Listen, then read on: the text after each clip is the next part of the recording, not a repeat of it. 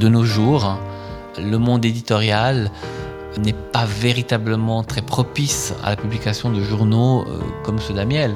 L'exhaustivité de la publication est un élément euh, incontournable, mais tout simplement parce que c'est un tout, hein, un journal euh, à la fois comme document et comme texte. Et l'intérêt de ce tout, c'est précisément son hétérogénéité. Au XXe siècle, en fait, il y a une, évolution qui va vers le plus démocratique et aussi vers la, plus grande euh, publicité qui est faite finalement à l'individu aussi dans, sa face privée. Une façon de revendiquer un retour à soi après l'écriture formaliste hein, du nouveau roman qui évacuait plutôt hein, le journal, ce serait une sorte de coming out euh, généralisé, faire en sorte que ce qui est euh, intime devienne extime, mais dans le droit fil, dans la continuité.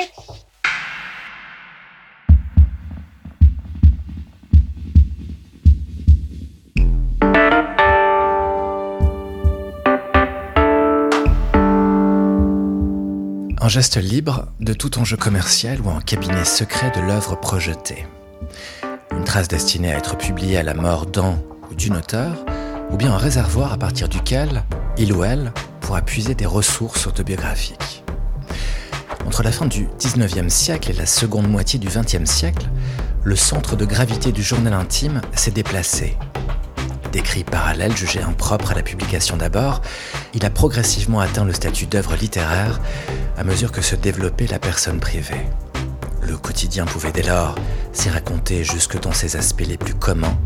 La parole féminine pouvait s'y exprimer librement, introduisant des questions inédites en littérature.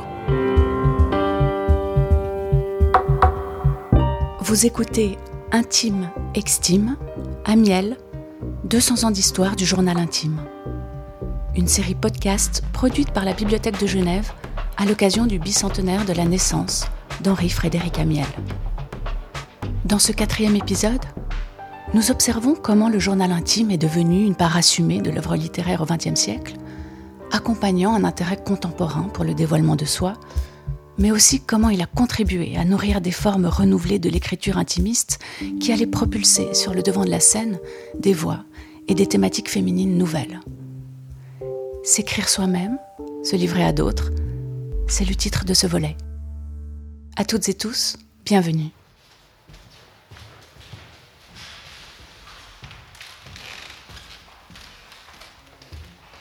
L'insertion du journal dans l'œuvre des auteurs, c'est-à-dire dans l'œuvre assumée, est un élément tardif. Daniel Magetti, professeur de littérature, directeur du Centre des littératures en Suisse romande de l'Université de Lausanne. C'est-à-dire que pendant très longtemps, le journal fait précisément partie, comme la correspondance ou comme euh, toute une série d'autres, euh, éléments, euh, de la partie souterraine, cachée, non avouée publiquement et non assumée comme œuvre par les auteurs. Ça restait une écriture parallèle, secrète, personnelle.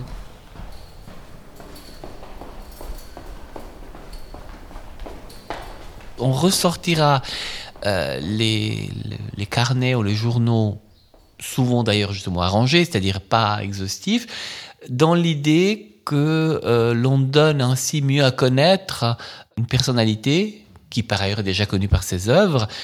C'est un peu dans l'esprit positiviste du temps. Hein. On cherche des sources. C'est aussi le biographisme, hein, c'est juste après Sainte-Beuve. Mais ces sources-là, étant donné que l'auteur ne les a pas il ne les a pas préparés, il n'a même pas souhaité le faire, ils n'ont pas le même statut qu'une œuvre, pour des raisons qui tiennent plus globalement à, à la méfiance déjà par rapport à, l'écriture intime en tant que telle, hein, dont on ne considère pas forcément qu'elle fait partie comme on le pense de nos jours, de l'œuvre d'un auteur, fut-il connu. Hein. On peut se souvenir que le, premier journal à avoir circulé euh, du vivant des auteurs, c'est le journal des concours, qui n'est quand même pas un journal à proprement parler intime. C'est certes des notes personnelles, hein, où, ils disent tout le mal qu'ils pensent de beaucoup de monde, mais ils ne s'expriment pas beaucoup sur eux-mêmes à titre intime. Le premier journal intime assumé et publié comme tel par un auteur, c'est celui de Gide. Donc c'est quand même beaucoup plus tard, et encore, là aussi, il l'a quand même expurgé d'une série de choses, notamment sur le plan sexuel. Euh, voilà.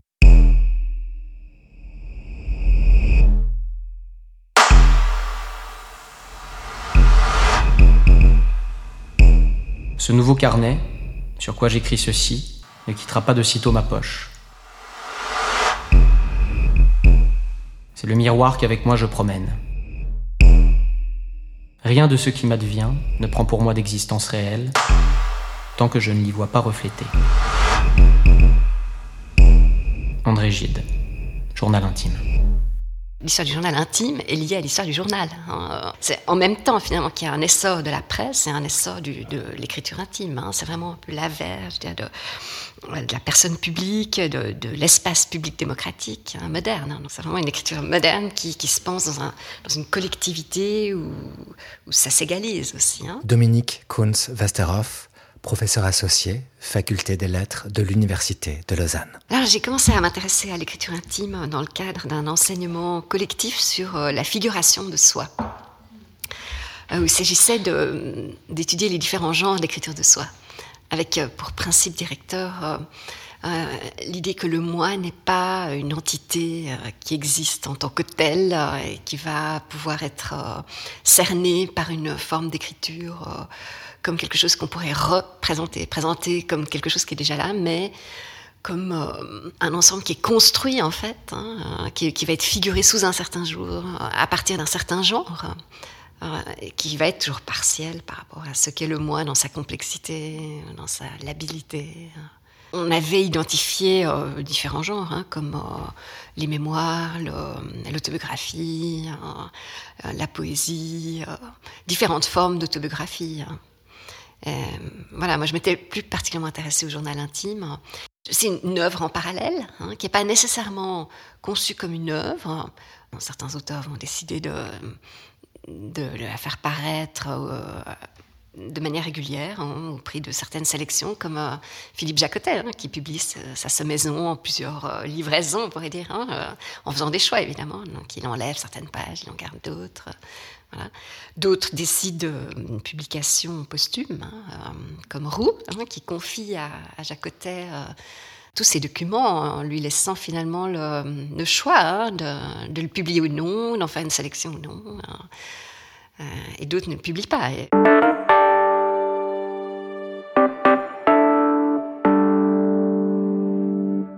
Justement en relation avec euh, l'œuvre, hein, comment il perçoit la relation de son journal avec l'œuvre. Par exemple, chez, Michel Léris, on voit bien qu'il y a des strates dans l'intime.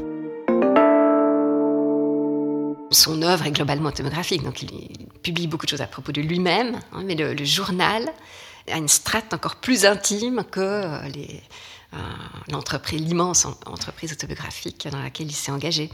Et donc, il, il, confie cette tâche à un autre aussi. Hein, son exécuteur testamentaire qu'il a publié donc, euh, après sa mort en révélant un secret de famille. On voit qu'il y avait là aussi quelque chose un peu bourgeois finalement hein, dans son rapport à la personne euh, privée en fait. Hein. Jacotet par contre lui publie des éléments de ses, de ses carnets euh, probablement en contrepoint à son œuvre. Là on voit bien qu'il y a une volonté de se raccorder à la collectivité, en fait. Hein, euh, alors que sa poésie est très paysagère, elle est...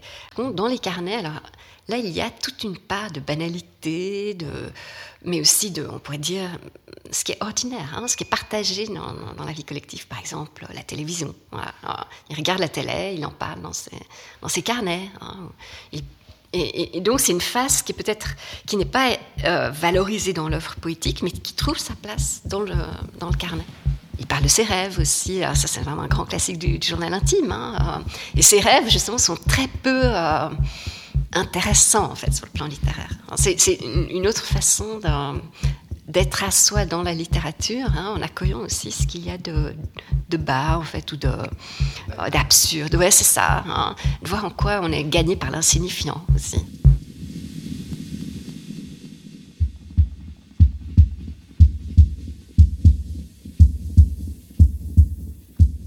Vivre, c'est se guérir et se renouveler tous les jours. Extrait de Journal intime, Henri-Frédéric Amiel. C'est aussi se retrouver et se reconquérir. Le journal, c'est le confident, le consolateur, le médecin du solitaire. Ce monologue quotidien est une forme de la prière. Un entretien de l'âme avec son principe. Un dialogue avec Dieu. C'est lui qui restaure notre intégrité, qui nous ramène du trouble à la clarté, de l'agitation au calme, de la dispersion à la possession de nous-mêmes, de l'accidentel au permanent et de la spécialisation à l'harmonie. Comme les passes magnétiques, ils nous remettent en équilibre. C'est une sorte de sommeil conscient où, cessant d'agir, de vouloir, de nous tendre, nous rentrons dans l'ordre universel et nous cherchons la paix. Nous échappons ainsi au fini. Le recueillement est comme un bain de l'âme dans la contemplation et le journal n'est que le recueillement. Plume en main. Ce qui me semble, c'est qu'effectivement, euh, euh, la, possibilité de publier des journaux de son vivant, euh, cela a plusieurs incidences, évidemment. Sylvie Camet, professeure de littérature comparée, Université de Lorraine. La première incidence, c'est que, euh, au fond, le regard extérieur qu'on a nié très souvent, et euh, le journal d'Amiel, précisément, le, prouve quasiment à chaque page. Dans le journal d'Amiel, on voit très bien que quelqu'un est derrière l'épaule. Il est absolument certain qu'un euh, regard est constamment ou presque constamment posé sur ce qui est écrit. Et donc, cette définition toujours un peu fallacieuse du journal comme n'étant pas prioritairement destiné à la publication. Bien sûr, il ne l'est pas, mais il l'est toujours dans cette sorte de, je dirais presque d'attitude sartrienne, euh, du regard d'autrui. En fait, il y a toujours une sorte de regard d'autrui qui affleure et euh, qui euh, forcément, à un moment donné, interfère dans l'écriture. Du coup, la publication du vivant, le seul problème que l'on pourrait peut-être vraiment voir apparaître, c'est celui qui concerne au fond une évaluation qu'il est toujours très très très délicat de mener entre, euh, disons, ce que l'on va juger comme étant futile, dérisoire, ennuyeux, euh, trivial, et en même temps, l'idée qu'un journal se doit, par son authenticité, d'être capable de montrer ce qu'il y a eu euh, de commun, euh, d'inintéressant euh, dans une consignation quotidienne. Donc en fait, la, je pense que la publication de son vivant, c'est une interrogation qui est beaucoup plus profondément littéraire, à savoir qu'est-ce que je peux faire passer qui acceptera ce franchissement. Euh, Qu'est-ce qui euh, va pouvoir se communiquer qui ne sera pas, euh, du point de vue du récepteur, considéré comme vraiment creux, vide et donc indigne de la publication?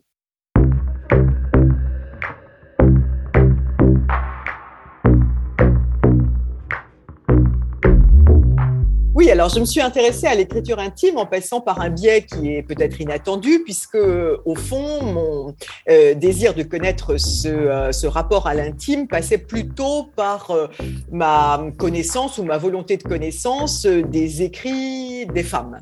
Quel rapport entre les deux, me direz-vous? Eh bien, le premier, c'est que j'ai toujours trouvé assez suspecte cette opinion, ou plus qu'opinion, puisque c'est une théorie, développée par euh, des critiques tels que Maurice Blanchot ou Roland Barthes, euh, considérant qu'il euh, n'y avait d'écriture que de neutre.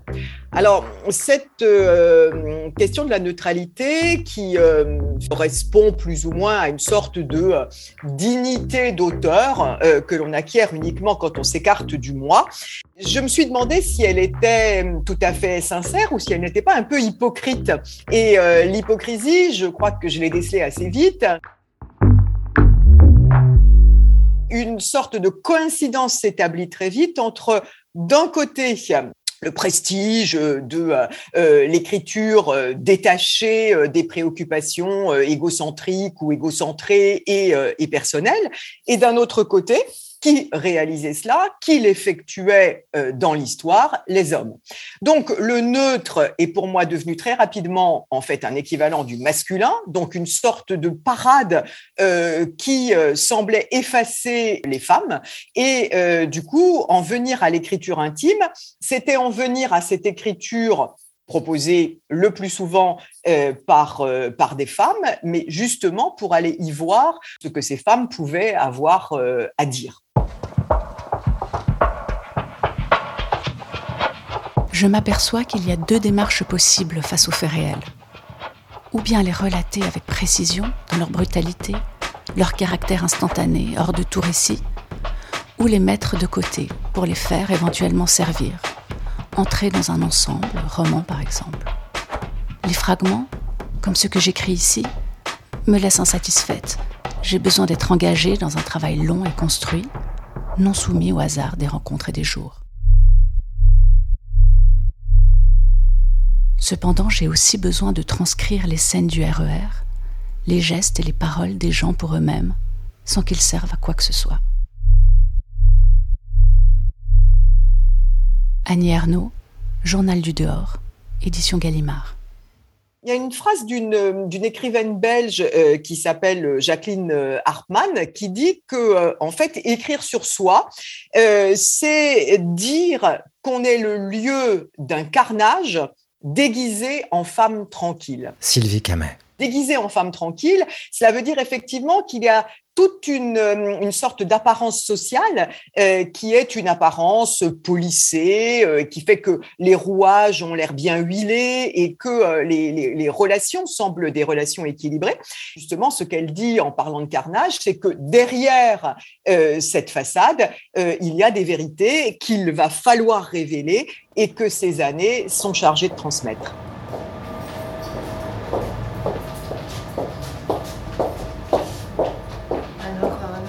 Ici devant la réserve.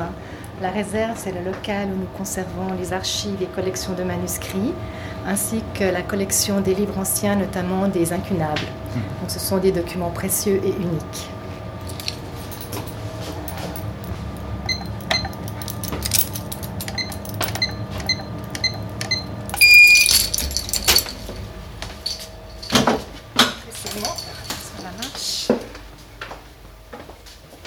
Paul Ochuli, conservatrice des manuscrits, Bibliothèque de Genève.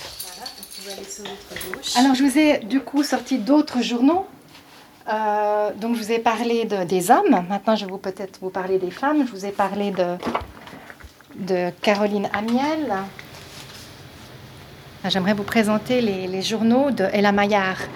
Euh, nous avons euh, les archives d'Ella Maillard qui sont très nombreuses c'est sa correspondance avec ses parents, euh, ses voyages en Russie, et puis notamment son voyage en Chine en 1935 avec Peter Fleming. Elle va traverser la Chine intérieure, de Pékin jusqu'au Cachemire, en passant par le Turkestan chinois. Et ce voyage est l'occasion de tenir des petits carnets qui vont lui être utiles après pour publier Oasis interdite, son fameux ouvrage.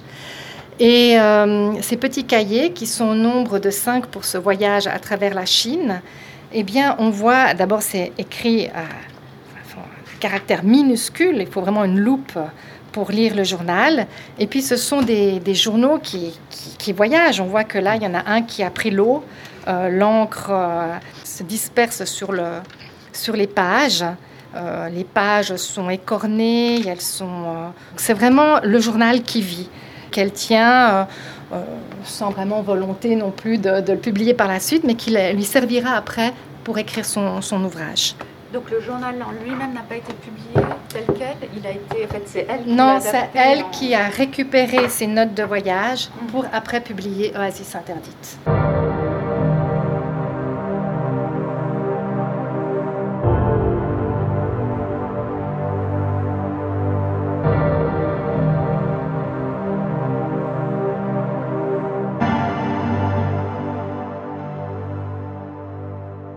Euh, certainement, en tout cas dans cette euh, deuxième partie du XXe siècle, introduisent des questions qui n'étaient, euh, en tout cas, pas prises du tout en compte ni au sérieux par les littératures d'une façon générale. Je veux dire par là que, évidemment, ce qu'on va voir euh, émerger, c'est la question du corps.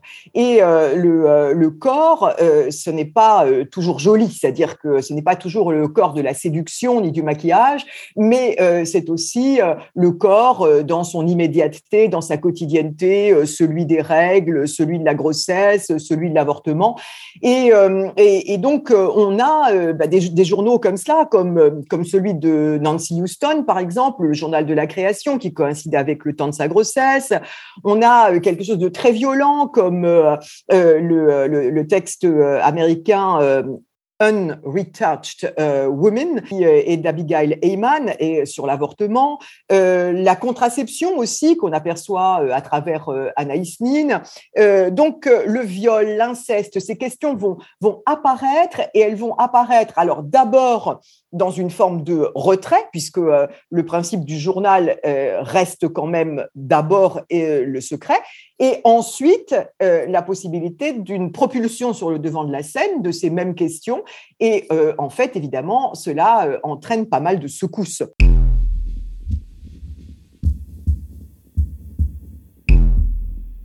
Et je suis sûre maintenant qu'on se découvre soi-même davantage en se projetant dans le monde extérieur que dans l'introspection du journal intime, lequel, né il y a deux siècles, n'est pas forcément éternel. Ce sont les autres, anonymes côtoyés dans le métro, les salles d'attente, qui par l'intérêt, la colère ou la honte dont ils nous traversent, réveillent notre mémoire et nous révèlent à nous-mêmes.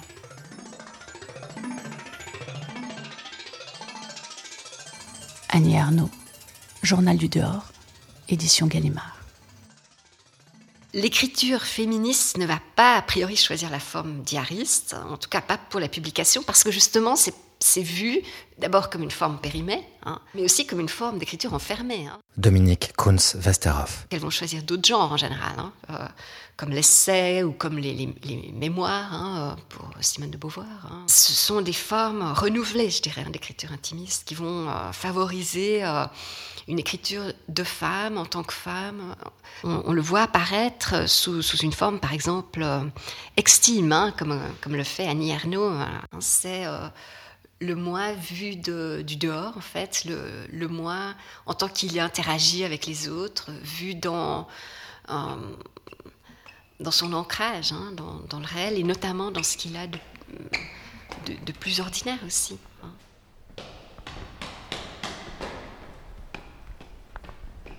Je pense que Annie Ernaux est vraiment très représentative, d'une part parce qu'elle euh, elle, publie ce journal du dehors hein, euh, en, 1993 qui, qui, fait date, qui est vraiment un tournant, hein, où, elle, où, elle, écrit la part infraordinaire de, l'existence. Hein. Elle parle de euh, ses trajets dans le métro, euh, elle, veut saisir la réalité de l'époque à partir de son expérience quotidienne, hein, de, de, ce qui est plus commun et dont on ne va pas parler dans une œuvre littéraire telle qu'elle est valorisée hein, dans, le roman ou, même dans l'autobiographie. Donc c'est une autre forme d'écriture de soi, mais sous l'angle de l'extériorité, en somme. Euh, a un autre moment important dans le journal, on pourrait dire, c'est sa publication de, l'événement, hein, qui est un, livre très fort hein, sur son expérience de, l'avortement clandestin, hein, où elle s'autocite en fait.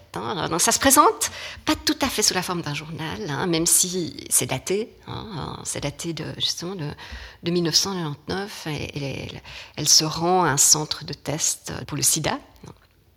Ça lui rappelle le moment où elle, s'était fait euh, tester euh, euh, pour la grossesse. Dès lors, elle revient à l'agenda qu'elle avait tenu en 1964, quand elle, a traversé cette épreuve hein, extrême de, violence. C'est enfin une des formes les plus violentes hein, de, de, pression pour une femme, hein, devoir recourir à l'avortement clandestin. Et elle en parle donc à partir du journal qu'elle a tenu dans ces années-là, mais qu'elle ne pouvait pas publier, bien sûr.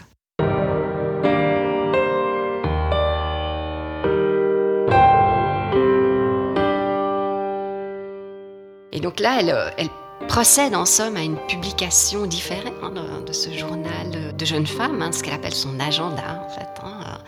et elle le fait a posteriori.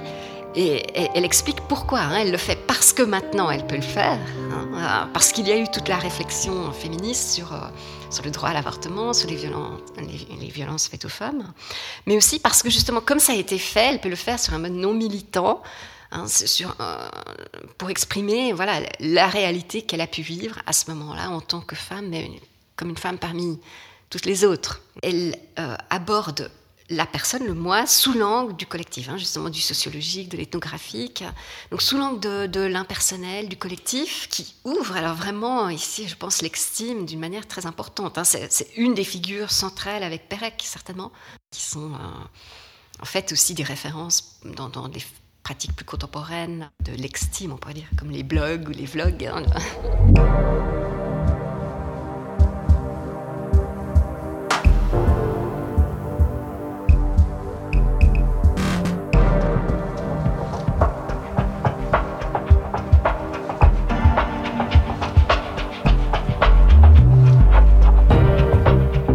C'était le quatrième épisode d'Intime, Extime, Amiel, 200 ans d'histoire du journal intime.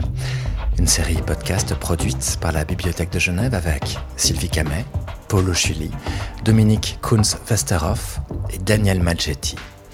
Merci à Frédéric Sardet, directeur de la Bibliothèque de Genève, à Georges Pérez, responsable d'unité service au public, à Paulo Chuli, conservatrice, responsable département des manuscrits et archives privées, ainsi qu'à toute l'équipe de la Bibliothèque de Genève où ce podcast a été intégralement enregistré. Sa réalisation est signée Chahu Media, David Brunenberg, Carole Harry. La musique et le mastering sont de Nick von Frankenberg et les lectures ont été réalisées par Antonin Schopfer avec la complicité de Carole Harry.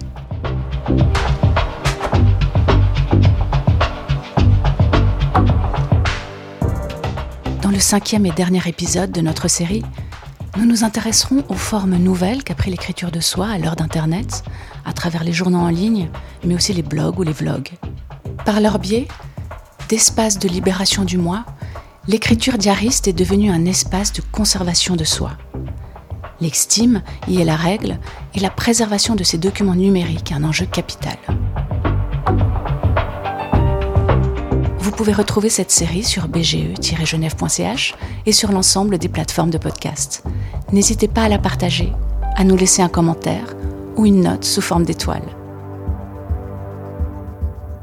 Nous vous disons à bientôt pour un autre épisode.